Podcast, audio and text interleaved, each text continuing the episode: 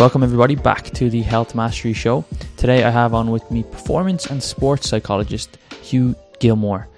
It was a really interesting conversation with Hugh. He works with professional athletes and top tier athletes, including Olympians, helping them get their mindset right in order to maximize performance. I never had a sports psychologist on the podcast before. Actually, in fact, I've never spoke to one. Many people misunderstand what they do, but we've had a really, really interesting conversation all about how to help people change, how to get them into the right mindset. We even touch on things like motivational interviewing, which Hugh is a trainer in and helps other coaches to help them serve their athletes and their clients better. So, really, really interesting topic. And even if you're not somebody who's a coach or um, is involved in helping others, this can be really good for asking yourself particular questions to get the most out of yourself and your mindset. So, without further ado, let's get into this episode with Hugh Gilmore. So, Hugh, thank you so much for coming on the podcast today. Really, really appreciate it. No problem. Not a pro- problem at all. Looking forward to this. Yeah, great. So, um, this is, I guess, a, a, little bit different than some of the other uh, guests that we've had on before, um, at least your, your field and your expertise. So, for those perhaps who haven't heard of you, it would be great if you could do a bit of a, an intro. I think you do better justice than I would. Well, um, I suppose I've been working in elite sport with Olympic and Paralympic athletes for the last seven, eight, maybe ten years now, um, and in the role of a sports psych. Um, within that, I'm also qualified to train people in motivational interviewing. Um, it's something that I'm quite passionate about in performance sport, and also rational emotive behaviour therapy, which is essentially the precursor to CBT, which people might have heard of, and I find that again very useful within sport. Uh, so I work with British weightlifting and British athletics, but I've actually published my undergraduate dissertation in a in a a notational analysis of the skills of hurling. Um, so like I've got a background in hurling, weightlifting. Um, yeah, and I've sat in board of directors for Netball Northern Ireland and also national committees for weightlifting Northern Ireland. So I've got a lot of experience, you know, coaching from under eights right up to working with uh, the best athletes in the world. Mm. So if you were to give an elevator pitch to say, what, what do you do, Hugh? What would you say you do? Um, I help people think better so that they can enhance their performance. Um, very simply. Um, very good. So, I suppose if we're trying to give it give it a, a kind of a, a, definite role, a def- definition of that, you you're a sports psychologist. Would that be correct? Yeah. So uh, I'm a sports psych, and I I mean my, part of my role is direct facing with athletes um, and helping them think better. But then it also goes into like team dynamics and helping the team operate better, the support staff around them as mm. well. And again, that's where motivational interviewing comes in because it helps people communicate better um, and basically get better results in a performance domain. Sure. Uh, so there's, there's a couple of a couple of different ends to being a sports psych, whether it's like straight up with the athlete or actually looking at it from how the team operates. You know. Mm. So uh, I guess a lot of people probably wouldn't be familiar with what a sports psychologist actually does. You you may have heard. I think myself just I may have heard of Padraig Harrington, who was a very famous Irish golfer. He actually went to my school, um, and say like NBA teams. I'm a fan of basketball, so I've heard some you know NBA teams working some players that kind of not playing great. They're working with a sports psychologist. But what exactly does a, a sports psychologist do? Other than I guess a lot of people think you know they're just there to, to rile people up and get them motivated. So I mean, part of the thing is the, the actual sitting down and, and chatting with the athlete um, and helping them understand how they think and behave the way they do. And whenever they start to understand how they think and behave the way they do, they can then take control of that and start challenging that where they think and behave in ways that are actually not useful to their performance. So, you know, very simply, you know, you, everyone has emotions, um, and emotions give us behavioral urges so, for example, uh, when people get angry, the behavioural urge is to smash whatever's in front of you. Uh, it's to attack or be aggressive towards that. But again, you know, what the role of the psych is to do in that scenario is to help the athlete understand, okay, you're angry towards something, but actually that action, that behavioural urge might not be the best thing and to create what would be de- de- defined as a stimulus response gap for them to actually process you know, so the stimulus of something's happened, uh, we often jump straight into response without actually thinking about it and without actually understanding how we get into those patterns. Um, so that's part of it. I mean, the other part of it is facilitation of like group dynamics, like how do we come together as a team and how do we build a culture in a sport or a team and how do you actually go through that process and it's through a process of engagement with everyone um, and then pulling apart what it is people actually want and the problem with with us as humans is that we're not really good at communicating for example people will say things like um, oh uh, we need somebody back to the way, the way they were you know you hear I need to get back to the way I was um, and it's like well that's fairly shit language. Uh, hopefully, I can swear in this podcast. Um, but it's fairly shit language because it's not descriptive enough, and it's also judgmental in the sense that they're saying that you're not good enough currently, um, and it's you know insinuating that we have to go back in time. Like, how do we make someone's understanding um, observable, achievable, and promotable? So those are those are three words that I regularly use to help people create clear definitions definitions of performance. Because if we ask that question of, okay, well, what do you mean by by we need to get back to the way that we used to be? Well, on a Tuesday at two p.m., what are you doing? Define to me, define to me exactly the behaviour you would be doing, and is are you stating in a way that's actually achievable? Because people have said things, oh, and I need to be able to go into training in a good mood but they'll actually phrase it the wrong way. They go, I need to go into training in a bad, I need to stop going into training in a bad mood. That's not an achievable thing. You only know that's happening when it's, when it, you're in a bad mood. So you need to phrase, say what it is you want and phrase it that way in an organization so that then everyone has a clear understanding of, oh, this is what we're aiming for. It's observable. We can see it being done. It's achievable. We know what it looks like on a Tuesday at 2 p.m. And then it's promotable. It's not private. We can talk about it among the team. basically a big heavy hammer to hit uh, culture with is those three words because then you start defining things as opposed to oh we all need to be happy what the hell does that mm. look like you know that that's just a word what does the behavior look like what would you see what would be occurring so yeah sorry I'm really jumping yeah. off the deep end no no I guess I guess when people say that those things what they really mean is that would be a, a mediator or facilitate something else what they're actually trying to achieve like why is it that you'd want to be in a good mood to mm. go into training. Like there's obviously, or when when you want to get back to the way you were, it's because maybe some some lag measure or performance indicators has gone has disimproved or something like that. I, I guess that's kind of what mm. people would generally mean. Would it be?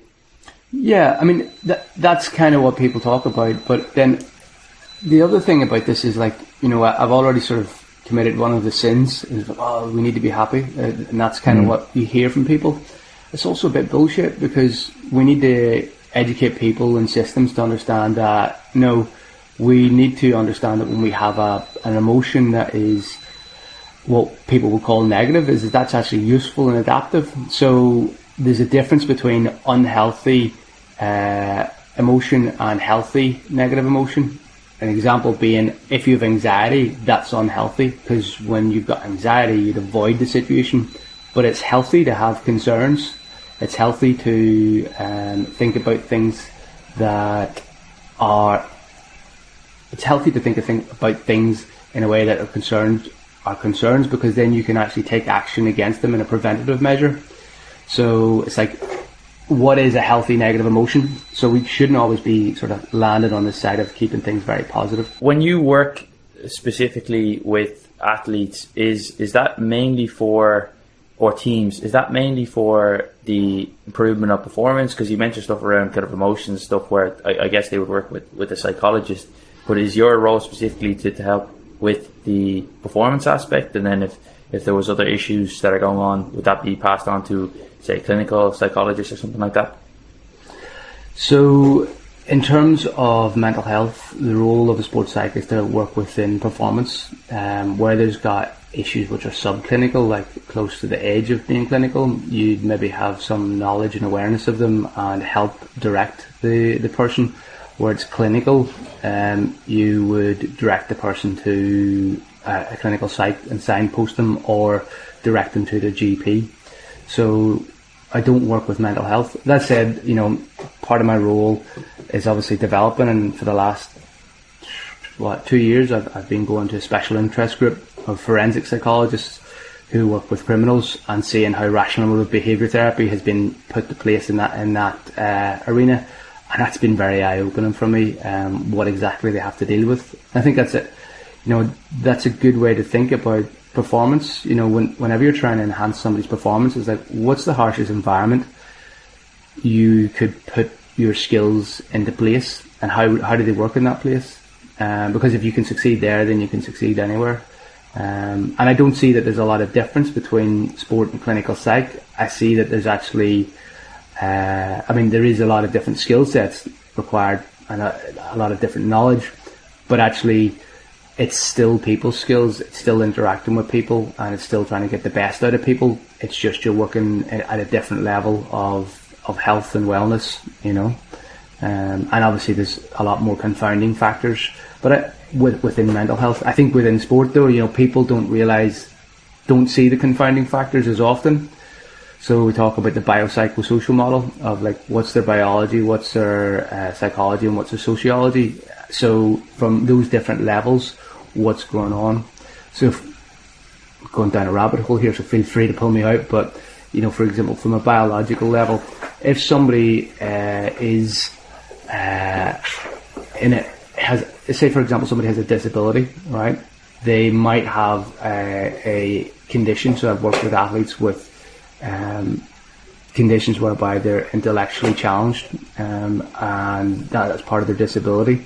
Um, but then on top of that, you might have the fact that somebody from a sociological perspective might be stared at, might be uh, looked at more than others. And if you think about that across like a 10, 20 year lifespan growing up, they might then become a little bit concerned about, you know, going out in public, a little bit concerned about being looked at. Um, and then you think about like, well, how is this person going to respond under pressure?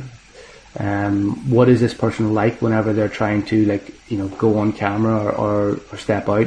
Um, so again, you've got these issues of um, how do they perform under pressure in a competition environment, in a televised event. So again, that's some of the complexity that might occur within for example, Paralympic sport, uh, which is something mm. that a lot of my work is in.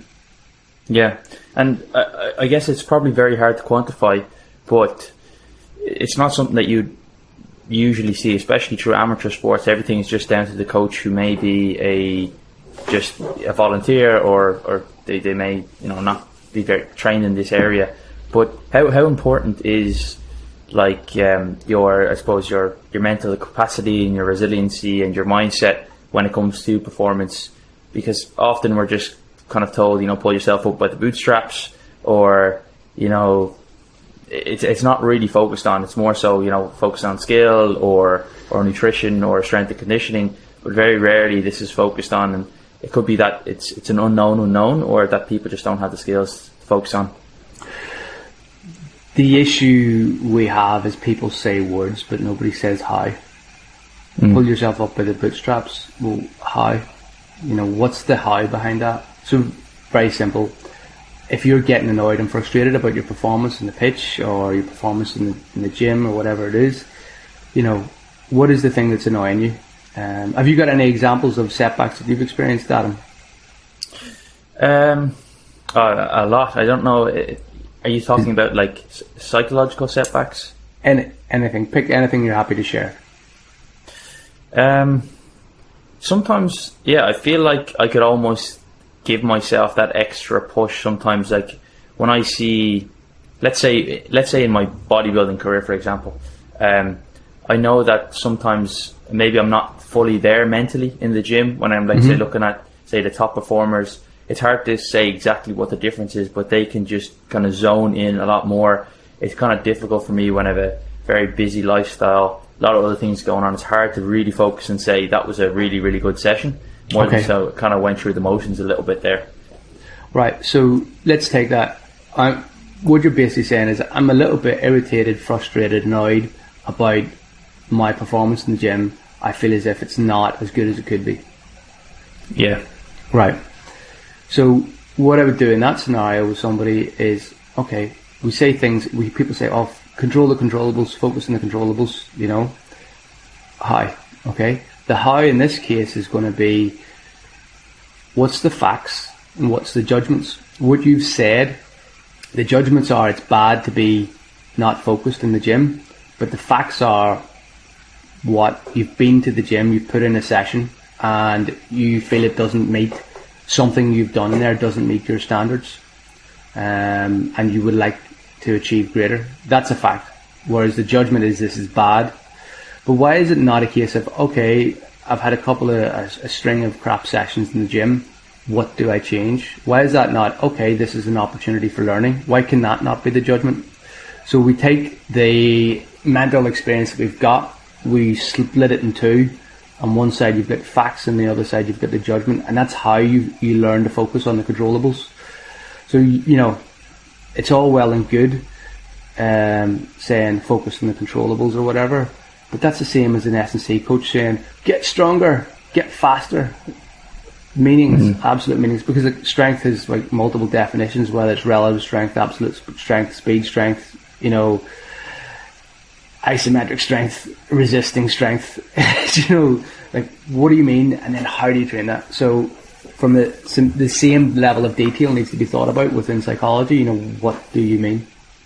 Mm. And and that probably is a good segue into, say, motivational interviewing. I think, which is something that you mentioned at the top of the podcast. Um, it's something that I hadn't really come across before. I may have heard of it, but I, I guess could you explain a little bit what that is, um, and how that kind of works, or, or what that kind of process is? So, motivational interviewing is a counselling style which evolved out of uh, successful therapy and addictions treatment. So addictions is a pretty rough area to work in. Um, if you imagine, you know, people have their lives destroyed by gambling, uh, drug use, alcohol. Uh, ultimately, the gambling, drug use, and alcohol is better than their current experience of life, and that's why they get addicted to it. It provides something. Um, and the big thing that happens with addictions is you tell people, "Here, stop that. You, you know, you're destroying your life." Uh, but the issue there is that we get this thing called psychological reactance. As soon as I tell you what to do, you lose your sense of freedom. So if I tell you now, um, go and go and start doing three sets of ten on the squat, um, and increase it by ten kilograms every week, you've got no control. I've just told you what to do, like a dictator. So therefore, you revolt and you rebel and say, "To hell with him! I'm not doing squats." You see this? Anybody who's gone to a curry house uh, what happens is the guy will come out and say, "Don't touch that. That's hot." The big metal thing they set the plates on, and everybody reaches in and touches it, and it's because their freedom's been taken away because they've been told what to do, uh, so they must rebel. And this is called psychological reactance, which occurs a lot when you're working with populations like that, where they need to change, uh, but also if you tell them to change, then they push against you, so that doesn't help. Motivational interviewing then is a different approach where you speak to somebody and you accept where they're at um, so it has uh, a, a, what they call a spirit, which you know could be replaced by the word philosophy. But for the layperson, let's just call it: you go into a conversation with an intent, and there's three or sorry four components to the intent of motivational interviewing: partnership, acceptance, compassion, and evocation. And if you go into a conversation with that intent of partnership, accepting them where they're at, compassion for their situation, and to evoke out their reasons for change or their reasons for squatting and, and getting stronger, then you're going to have a better conversation. And then under underneath that, there's there's skills and techniques which you use, and you don't use them because they're useful. You use them because they allow you to embody the spirit uh, or the intent, uh, and that's uh, that's what motivational interviewing is. So it's a very effective, highly researched uh, counselling style um, or conversation mm. style. Yeah, so you, you kind of touched on a, a, little bit there where kind of people have this reactive response. Um, and I heard you in a, I think another podcast previously where you mentioned that you work with some clients that want to say improve their health or, or body composition. Um, I, I I've experienced this myself, having been a coach over the years, and I, I think I really resonated with the podcast you said where you kind of everyone starts out as absolutely brutal, and if you if you haven't re- realised that, you're obviously still pretty brutal.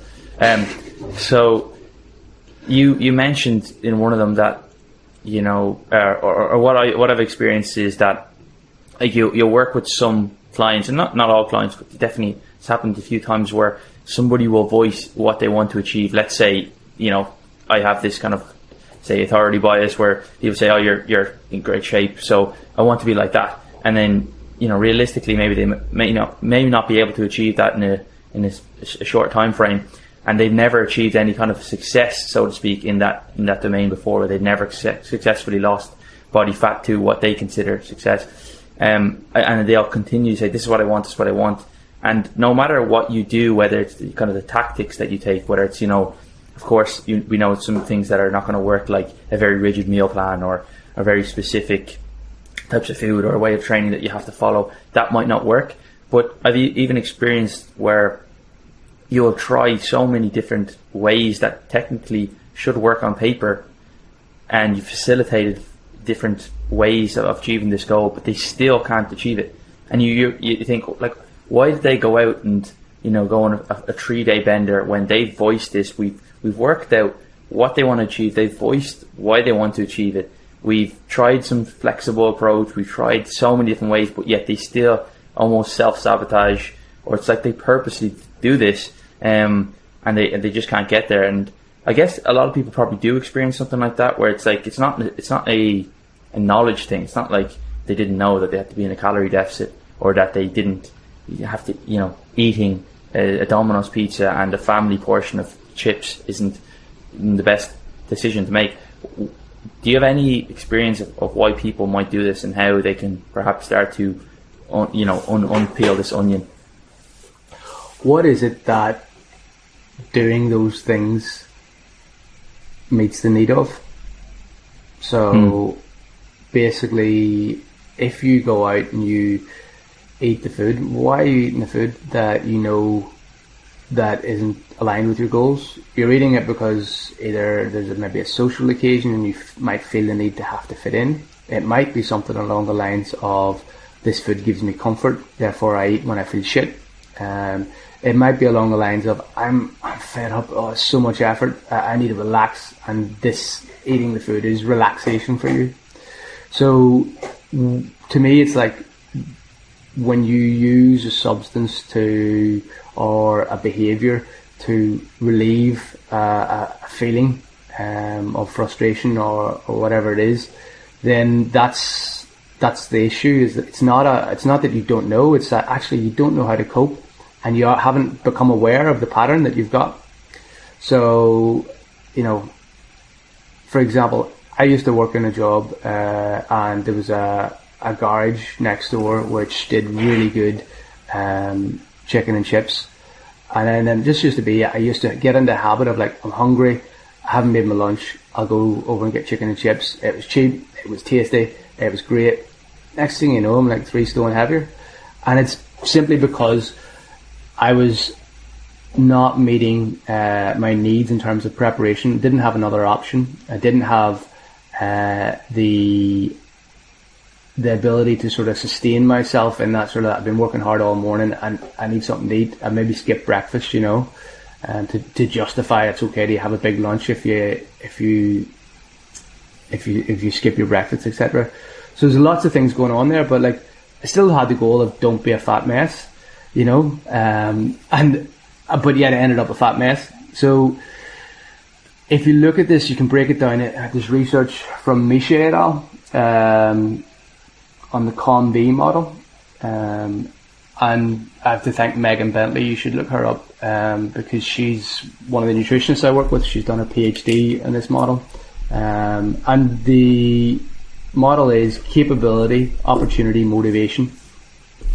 Um, and basically, if you want behavior change, you need to assess somebody. Do they have the capability? Do they have the opportunity? And do they have the motivation?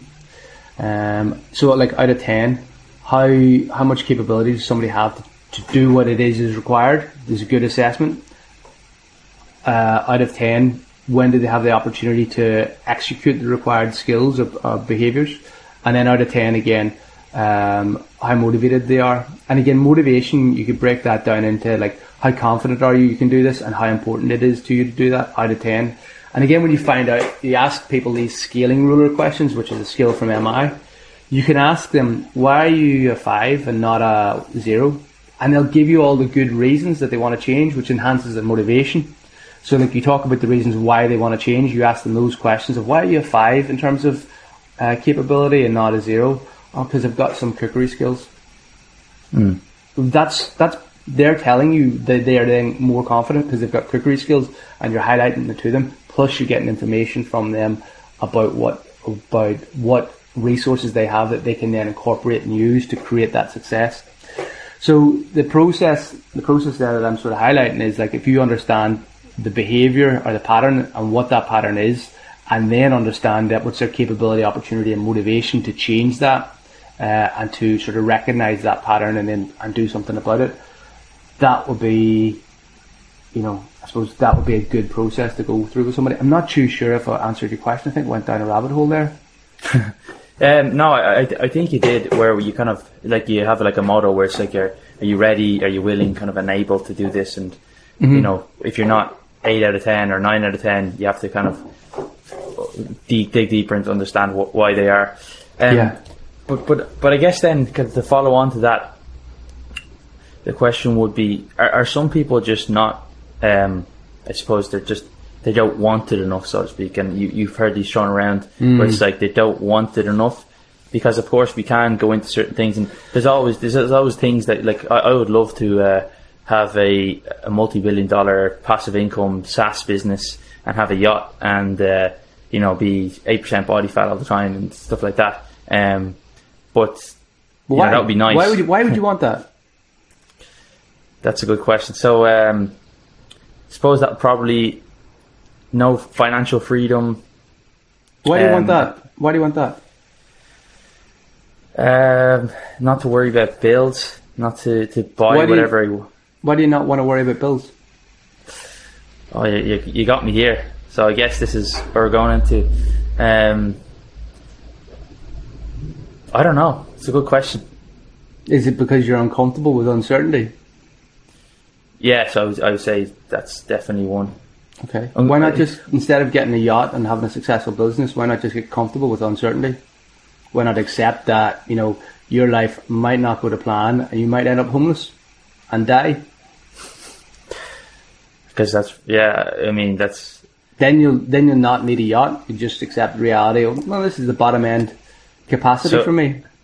so is everything just getting comfortable with, with death and, and uh, mortality?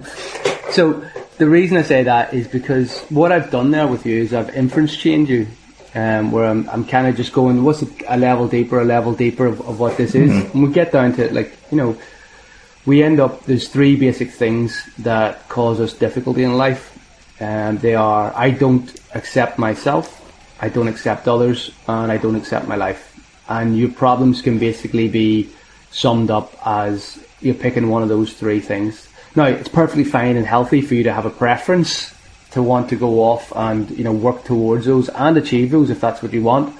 Um, but where when you sort of recognise that okay, wait a minute, I accept myself for who I am, whether I have a yacht or don't, or I accept my life for what it is, whether I have a yacht or don't, then that actually frees you up from being a bit distressed about can I am I financially free? Can I pay my bills? So I think the big thing for me is that, and it- it's a common theme in sport. Oh, I can't feel. Well, if you can't feel, you can't learn. And if you think about that, like that's what sport is. You learn how to get stronger. You learn how to get eight percent body fat. You learn how to run a business. And I think there's this. So within rational emotive behavior therapy terms, we talk about like um, putting demands on the world and putting demands on ourselves and changing those demands into preferences. So when you say some people don't want it enough, which was the start of this question, is that a true thing? Is that a, a situation? That actually is a it's a judgmental, blamey thing that a coach will say, um, or a practitioner will say about an athlete. Oh, they just don't want it enough. How come it's not? You don't want to work with somebody who's difficult and get good at working with somebody who you define as difficult. And what if they're not difficult? What if actually they've got so much on their plate that they aren't coping, and your job is to help them cope better so that they can actually achieve at a faster rate? So could it be that the case that, in fact, it's not necessarily what they want at the core? So, like you mentioned with the the yacht, like it's maybe what that can bring you. So maybe what they want to achieve, and let's say if it's a to make it pretty clear to like a, a physical uh, a physical feat or a body composition goal that maybe that's not exactly what it is they want to achieve, but it's it's something that that would then facilitate. Would well, that I mean, be? Yeah, I mean, when you look at it, that's facilitating something, um, and I think it's why do you want why do you want to achieve what you want to achieve? So for our listeners, like, why do you want to achieve whatever it is you want to achieve? What is it that will give you? Um, and and quite often it's like people do this thing where if I just get to here, I'll be happy. Or if I just get this, that'll be enough. But we're actually programmed to go to get that. And then once we've got it, um, we're like, oh, I need more. That's, you know, th- this is why we say that people are happier on the journey than they are at the destination. This is why when people go to Olympic Games, they get post games blues or depression after it. You know, they can experience that. And that's a documented phenomenon. But again, similarly, like, you know, and this is maybe me speaking out of place and out of turn, but like how many people have, you know, gone and had a kid and had postnatal depression and they're like, oh, this is it. And at the same time, there's also, um, there's also a lot of chemical changes there and other issues compounding that. But it's like mm. too many people end up in a path but don't think about why they're on that path. And, you know, it's like you get the dream job, you find out the dream job shit. You get the yacht, you find out like you don't like being at sea. you know, it's like what what do you want to you at? Um, yeah, so I'm going down another rabbit hole. yeah, yeah, like I've definitely thought about this before, and, and one would be thinking from my own perspective. If I, if I let's say if if I worked with clients that specifically had a body composition goal, and then I was almost steering them away. Like, well, no, actually, this is not what you really want. You want confidence. You can get this through. I don't know, learning how to play piano. Then, all right, good luck. See you later. Um, so I guess that would be. I mean, I'm, I know I'm not a psychologist or a, kind of a, a counselor, um, but I, I, do see how that could probably you could probably end up hemorrhaging your own business if that was. And then the other question would be, how do we not all just kind of boil it down to being Eckhart Tolle on the bench and saying you should be at peace with life and you shouldn't want anything and just sit in the park bench for eternity and be you know be present in the moment. Because you could say why yeah. why do you want to achieve anything? You know. So I'm not too familiar with Eckhart Tolle, other than I know that he's um, a bit on the the fluffy side of things, um, and I think part of that is because, oh, part of this sort of why not be just at peace and have no preferences. So I, have talked about you look at your demands and you change your demands and their preference. And to summarize that, I need a Ferrari. I should have a Ferrari. I'm only going to be unhappy uh, if I don't have it. Whereas, and the same with I need eight percent body fat. Whereas if I would prefer to be eight percent body fat, but if I am not, I can deal with that and work towards it. Is mm. in the same as you replace that with yacht, Ferrari, Ferrari or whatever.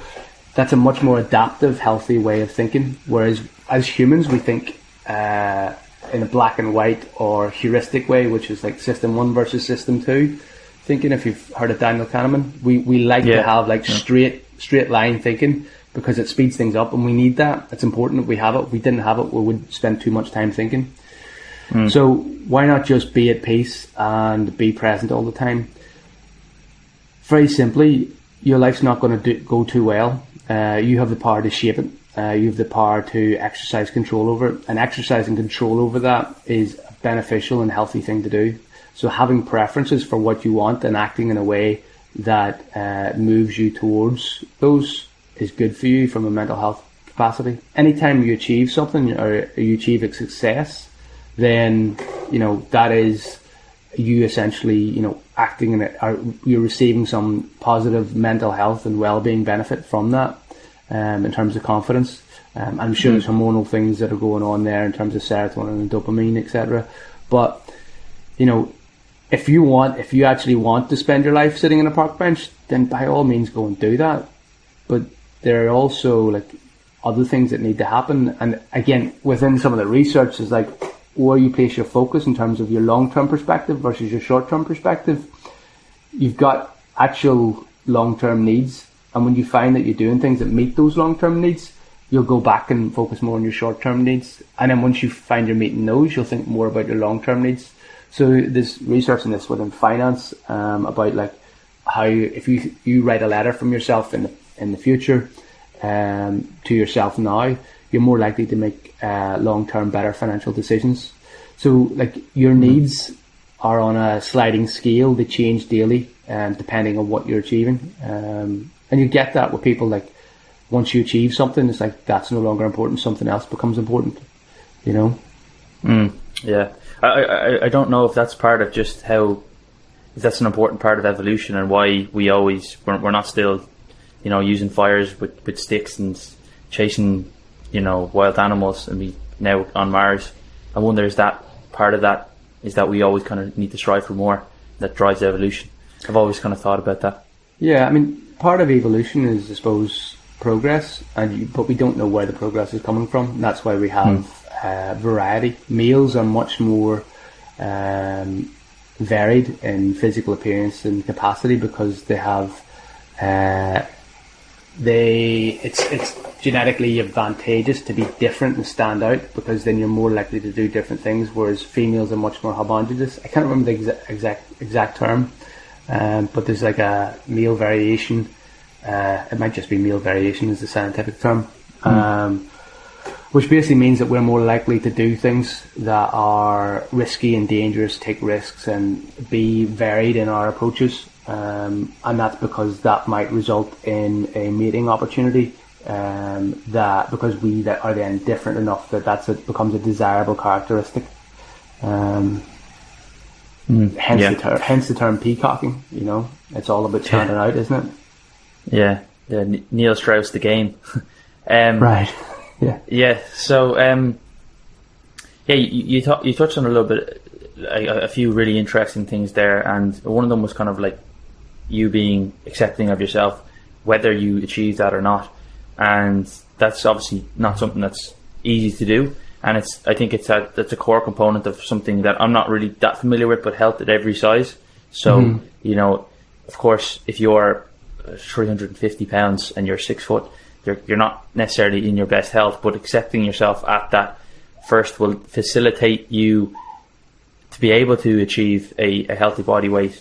Um, and one thing that's really common, especially amongst men, um, and those who want to achieve more is if you're following these kind of motivational pages or Gary Vaynerchuk or David Goggins or Jocko Willink, it's always like, you know, you watch this video and then, you know, you get this, you're supposed to get the sense of motivation to jump and do 20 press ups after watching the YouTube short. But it, what's that kind of mindset like where it's just like no pain, no gain, you know, push yourself. If you fail, you, you punish yourself with harder, harsher treatment, more exercise, more, I don't know, suffering. It's almost supposed to be like this, yeah, self. self. I don't, I don't even know what you would call it, but it's just like, yeah, pretty much just punishing yourself if you're not yeah. doing well. Is, this harmful, or does this actually help people? Define why? Yeah. Why is it? Why is it? Why is this kind of mindset so um, praised and so I suppose put on a pedestal? Like oh look, David Goggins, he mm. can hmm. really kind of he gets up but he gets up before he goes to sleep and starts running, and yeah. he he doesn't eat for a week, and then he I don't know, it's almost like he he anything that is unpleasurable, he does it for the sake of mental resilience. Okay. Is that how this works? Yeah. So let's let's take a look at this. We're associating success with mental capacity, and the issue here is that David Goggins did a couple of uh, feats of endurance and did them on broken feet um, uh, in one of the stories that I've heard. Um, and that's that's a commendable thing. Like, well done, you're tough cookie. You know, you've got some drive. However, if you punish yourself and beat yourself to the point where you broke your feet running, how is that an, an adaptive behavior that gets you what you want? Why is it, why is punishing yourself the goal? Why is not looking after yourself and ensuring your longevity? Um, so the the thing for me is it's a little bit mal- maladaptive if it's all about punishment. Um, it's a bit I don't know if it, sycophantic is the right word or something, but it's it's not it's not necessarily healthy to punish yourself in that way and despise yourself. Um, However, that doesn't mean it can't produce results. You know, there's cases of coaches trying to create OCD like behaviours in athletes because that's an adaptive way to get consistent gains over time, is to create an OCD type characteristic um, of of athletes being anxious if they don't do certain behaviours. Now, is that helpful? So, well, like, is, is you, it, you see a lot of videos of Kobe Bryant because Mm-hmm. he obviously passed away last year, I think, where it's like you have other previous NBA players that I got up at 5 a.m. to be the first to breakfast, and Kobe Bryant had already come back from uh, his. He was already covered in sweat because I was Yeah. on breakfast, and he was already. It's like, what time did he wake up at two o'clock? I So mean, here's the thing, right? Do we not expect extreme psychological issues with extreme performers? The only thing is that, you know, maybe neglecting your family, neglecting your life, neglecting whatever it is, other responsibilities that you might have, neglecting your health to achieve something, um, it makes you look good if you achieve it, but if you don't, you know, you've just been neglectful. So because they've got the story of success, that results in the okay, this this is good. You know, so it's- Survivorship it's bias. Survivorship bias. Um, so I think there's a lot of survivorship bias with that. That said, Goggins, Jocko Willink, you know, what they're actually promoting is I'm responsible for myself, which is a good message because you are and you do have a degree of control. And I think unfortunately we live in a society where there's like, oh no, this has been done to me, and oh no, I'm a victim here. It's like, no, you can be a survivor, but if you choose to be a victim, you're holding yourself back, and you're responsible for how you react to your your situation. So, I've got dyslexia. I still have to write. I still have to communicate. I, st- I make mistakes on a daily basis, but I'm not letting it hold me back. And I think it's like the issue is if you let something hold you back and you wallow in it, we need to. And this is this is a really interesting paradox because if, from a personal perspective, I can't afford to, to see myself as a victim in any scenario because I have to be a survivor of whatever difficulty I face or whatever challenge I face. But if I'm working with somebody, I have to show compassion to them because if I go in and say, "Here, toughen up, you're you're a sack of shit, you're weak, you're soft," you know all these things that people say. Um, what I'm doing is I'm being judgmental. I'm not showing them compassion. I'm not showing them how to actually. Uh, I'm not giving them the space to understand themselves, and I'm not. I'm not even being facilitative there. I'm just being a dictator. So I need to be. I need to be hard on myself, but I need to be soft in others. yeah, And I that's that's I- an int- and then uh, hopefully they'll become hard on themselves to a degree, and to a degree, degree where it's adaptive. But let's not conflate psychological approaches with performances against the goal, and let's not say that performances against the goal are a a good thing. A really good thing that I've been saying to athletes prior to the, the games this year when they're all stressing about qualifying was right. Why do you want to go to the games? We talk about that for a bit and say, look, if you go to the cinema, does that make you a better person? No if you go to the games, the Olympics, does that make you a better person? No. If you get eight percent body fat, does that make you a better person? No. Your self worth, what you're worth as a human, doesn't change because of what you do, and we know this because if I was to turn around and say to you, okay, because you've achieved yacht, eight percent body fat, financial freedom, um, and a 300 kilogram squat, you're a better person. Does that mean somebody who is homeless uh, is an, a drug user and uh, has even committed violence uh, or, or done things? Does that mean they're worth less? No, their worth as a human doesn't change. The actions that they do are not them. So your actions are things that you do, but they don't define your entire life and existence. Case in point, Lance Armstrong, you know, did a load of good stuff for cancer, cheated in a sport which is known for cheating. Um, do we say he's a good person or a bad person? We don't. He's got good and bad actions. Yeah, I think um, I, I listened to a Sam Harris podcast uh, maybe about a year ago about the cost of the human life, and the actions of governments wouldn't necessarily be in line with what you've said there. You know, in terms of saving, uh, spending money to save lives. But I guess it's not. It's not. It's not a topic we would. That's necessarily jump interesting. You know, I mean, that's a, that's a can of worms. That um, Yeah. you know, I I try to be apolitical at times, at all times, because I, I don't think it's it's possible to have a correct opinion that is 100% correct. So there has to be a flaw with every opinion that you hold, um, and your job is essentially to try and understand that. But I mean, yeah, how government, how different governments operate is interesting from a psych perspective. That's why I stick to help people get bigger biceps. a bit easier. so, um, just on, on the compassion bit there, um, um, you mentioned it's important to be compassion, compassionate to yourself, and that's not necessarily something that especially men will do. I think women are probably a little bit better because just the way that they we they've evolved and they care for, for well they they give birth and stuff like that. I think it's just part of their their nature. Correct. Um, why why is it that compassion one is important? Um, how and how do you decipher between compassionate and just being, you know, there there, you know, it's okay. You had another.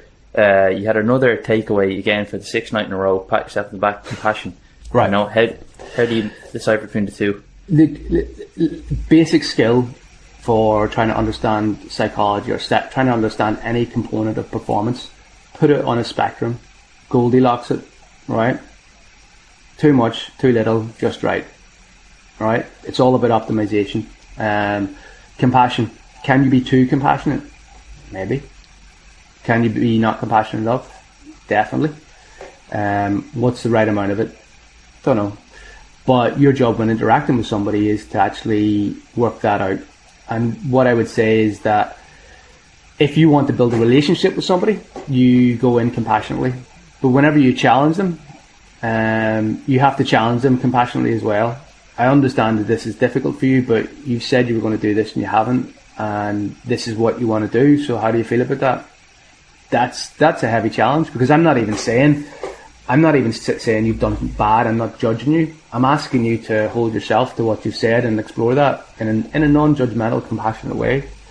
Um, but again, when we don't have compassion for somebody, you know, what's the opposite of that? Is we don't care about them. Passion essentially means to to suffer. Um, calm is with. Passion is to suffer in Latin. So I'm here to suffer with you. Is is essentially what you're doing when you're, you're speaking compassionately. You're beside them sympathy is different. Um, sympathy is, oh, poor you.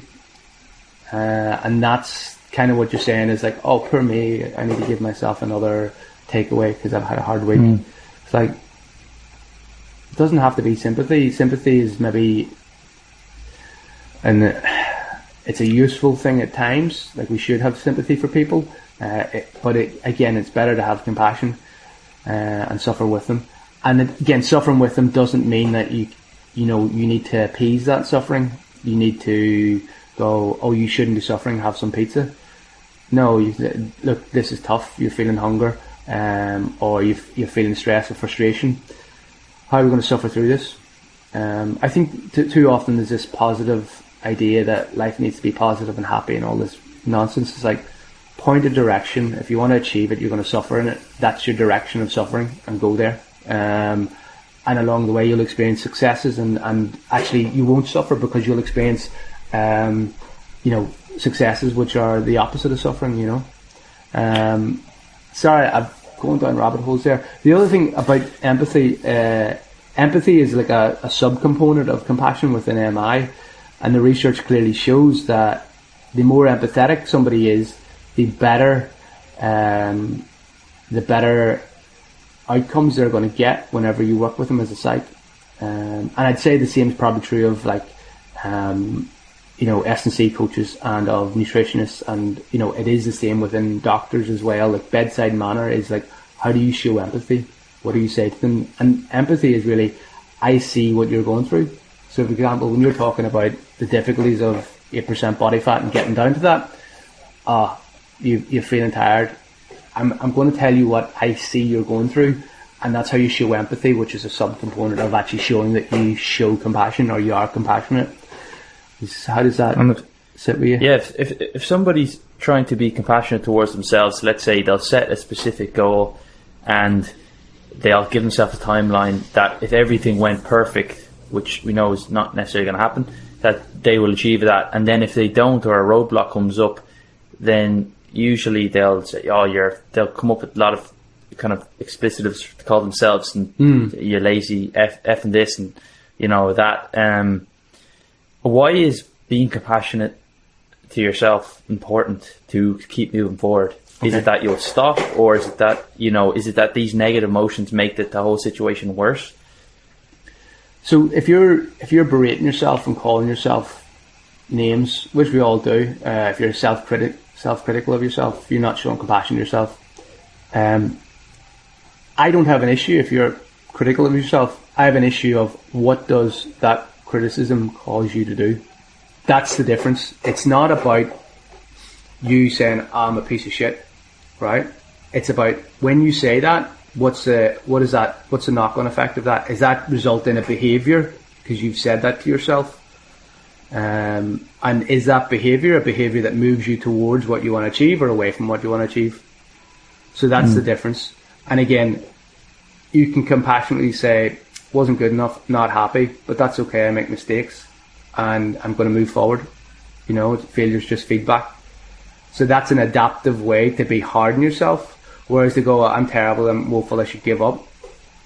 Well, again, that's not going to be a useful adaptive response to any difficulty or setback. Um, I think, I mean, I think the reality of life is that the bigger the difficulties you go through, the better you get at coping with them. You know, and you respond to a degree, uh, like squatting. You know, if you go through some difficulty, you get better at coping with that. Um, I've recently become a parent, and I know exactly what that means. It's like everything's difficult now. I feel like crap most days. Um, sleep is difficult, etc. But you get through it because you have to.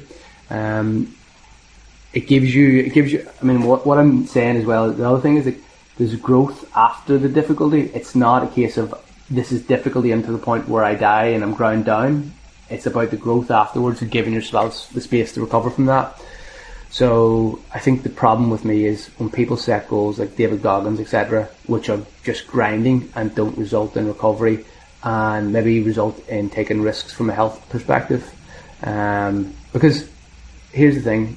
If he had ran as hard as he ran, injured himself, and then severely injured himself as a result of it, and the, the he then had to get his foot amputated because of the damages done or whatever, something like that, nobody would be holding them up as some standard of mental um, strength. They'd just be going, "I was a bit stupid," you know. Yeah. Um, and you know, I've seen this in rugby, like commentators saying he broke his arm and then went into the tackle. Okay, great. Could have broke his arm, went into the tackle after breaking the arm, uh, and that bone could have then severed a nerve and ended, ended his playing career. And that was an Irish international they were talking about. But nobody picked up on the what's the risk of going into a tackle knowing you've already broke your arm. And everybody picks up on the the hero status and the bravery, which Yeah. is great because we value bravery as a society, but sometimes too much. Yeah, I think uh, the the part where you mentioned going through something very difficult gives you this growth at the end. It really resonated with uh, with myself and with clients that I work with that do natural bodybuilding. It's like this. It's it's it's a very um, it's a, it's a very a strange thing from from an outside perspective. Is why you would almost. My, mother always says to me, "Like, what? You're not doing that starving thing again, because you pretty much are starving yourself to the point where you're really impacting your your hormones at an, at an acute level um, in your health. But just to stand on stage, but the, when, when people have said and done it, and you know they, they being able to ch- to live life and to, to put up with the, the challenges in life in spite of that, or um, when you're going through that experience where you've really low energy, um, you're tired, you're not sleeping well, and still being able to deal with that really kind of opens their eyes to, oh wow, look what I can actually achieve um, from a mental cap- capacity. Um, Hugh, I, I- Hugh, we're, we're pretty much at time, but it's been amazing to, to chat to you, and the, the, we could probably talk for hours. Um, I, I guess where would people find more about this kind of these things? Because I get cause lo- loads of people will set goals, whether it's regardless of what that is in life, and, and many people don't achieve them. And it's not, you know, if it was simple as simple as just a maths formula or equation, you could just upload it once online, and then everybody would have their, desires and outcomes. But there's obviously a lot of challenges along the way, um, and, and maybe underlying foundations that people need to work on. Um, so how how do people if they want to learn more about what we spoke about today or any good resources, where would you point them in direction to? I mean, that's a massive question, and I think I'd just answer it by like stop setting goals and start setting learnings. I want to learn to be 8% body fat. Think about your performance as a learning approach, and that'll change your mindset um, as to how you view failure and how you view the challenges you face. I'm learning. I'm learning how to feel hunger and not not reach for something that I shouldn't reach for. I'm learning how to squat um, and and do so. Like, you learn strength as much as you mm. you know develop the physiology around it. Um, so I think that would be the first thing I say. I think that question is massive. Um, I'm not too sure I can answer it. I know. Yeah, I mean, where would I? I don't know how to answer that question because um, it's it's so big. I mean, you. The, mm. the reason being, it's like you're asking, how do we stop? How do we prepare everybody for everything? Um, yeah. So good, I, good point. I, I, think the the big thing for me there would be like go go ask people advice, um, find experts, um, listen to all the episodes of your podcast, Adam, and I'm sure people will get more mm. advice and information in that. Um, would be would be my approach. So listen yeah. to all the episodes we, if you haven't. we didn't touch on it, um, but I'm sure there's some you have some sort of process that you work through when someone says, "I have this goal." You probably peel that back, mm. right? Um, instead of just saying, "Well, I, I want to climb Mount Everest," um, and they've never left their couch, you'd probably start okay, to peel yeah, that yeah. back. But but I, I, I don't. You're probably going to talk for another 25 minutes. I know you got to. I'll actually so. give you a quick answer on that one. Uh, on my Instagram, I've started doing a thing called in 60. Um, one of them is goal setting, and I talk about my process of goal setting there in 60 seconds. So very simply, spend five minutes writing down everything you want to achieve in your life, spend five minutes writing down everything you want to achieve in the next three or five years, do the same five minutes for a year, do the same for six months, and then go through everything you've written down. If you spent five minutes writing down everything in your life, and you probably find you get stuck after two minutes, you're like, shit, I've decided everything I want out of life. 8% body fat, yacht, Ferrari, financial freedom, what else? Uh, and then you like, don't have anything else to put down. Um, but do that and do that process and then go through and pick two things from each time sheet that you want to do. Pick another two things that are your B goals, two A goals, two B goals. All the rest, they're not important, they're C goals. And then set some set some plans to achieve that. How are you going to achieve those things and how did you'll see how they connect up. Start acting on those plans and then uh, lastly, repeat that entire process every three, four months once you start seeing things getting checked off it. Um, and that's a good way to peel back a, a, goal. Biggest issue with setting goals and why that process works so good is because people go, I want to achieve this goal, but they don't realize that they have many other goals, including being a parent, being a student, mm-hmm. being a whatever. You have to set all your goals together. Otherwise, you aren't respecting the fact that your time is finite so goal setting is a prioritization process, not a pick this and do that process. It's actually prioritizing it with other things in life. Um, mm. So, yeah. That's a, it's a great way to end. So wh- where can people find more information about you uh, and the work you're doing? So I run a motivational interviewing course once a year. Um, do it putting people through all three levels, um, and you can find that on my website. Um, podium, show notes in podiumpsychology.com. Um, I have a number of free resources uh, on critical thinking um, on YouTube, and I have an Instagram, um, and that would be the best way to get hold of me. Um, uh, sorry, well, those are the best things that I put content out on. Um, if people Great. are interested, I'll put all of those in the in the show notes, and I highly recommend people look at that. And I think you have a few articles as well that are out on your on your website. So, um, thanks so much, Hugh, for coming on. Really, really appreciate and great conversation.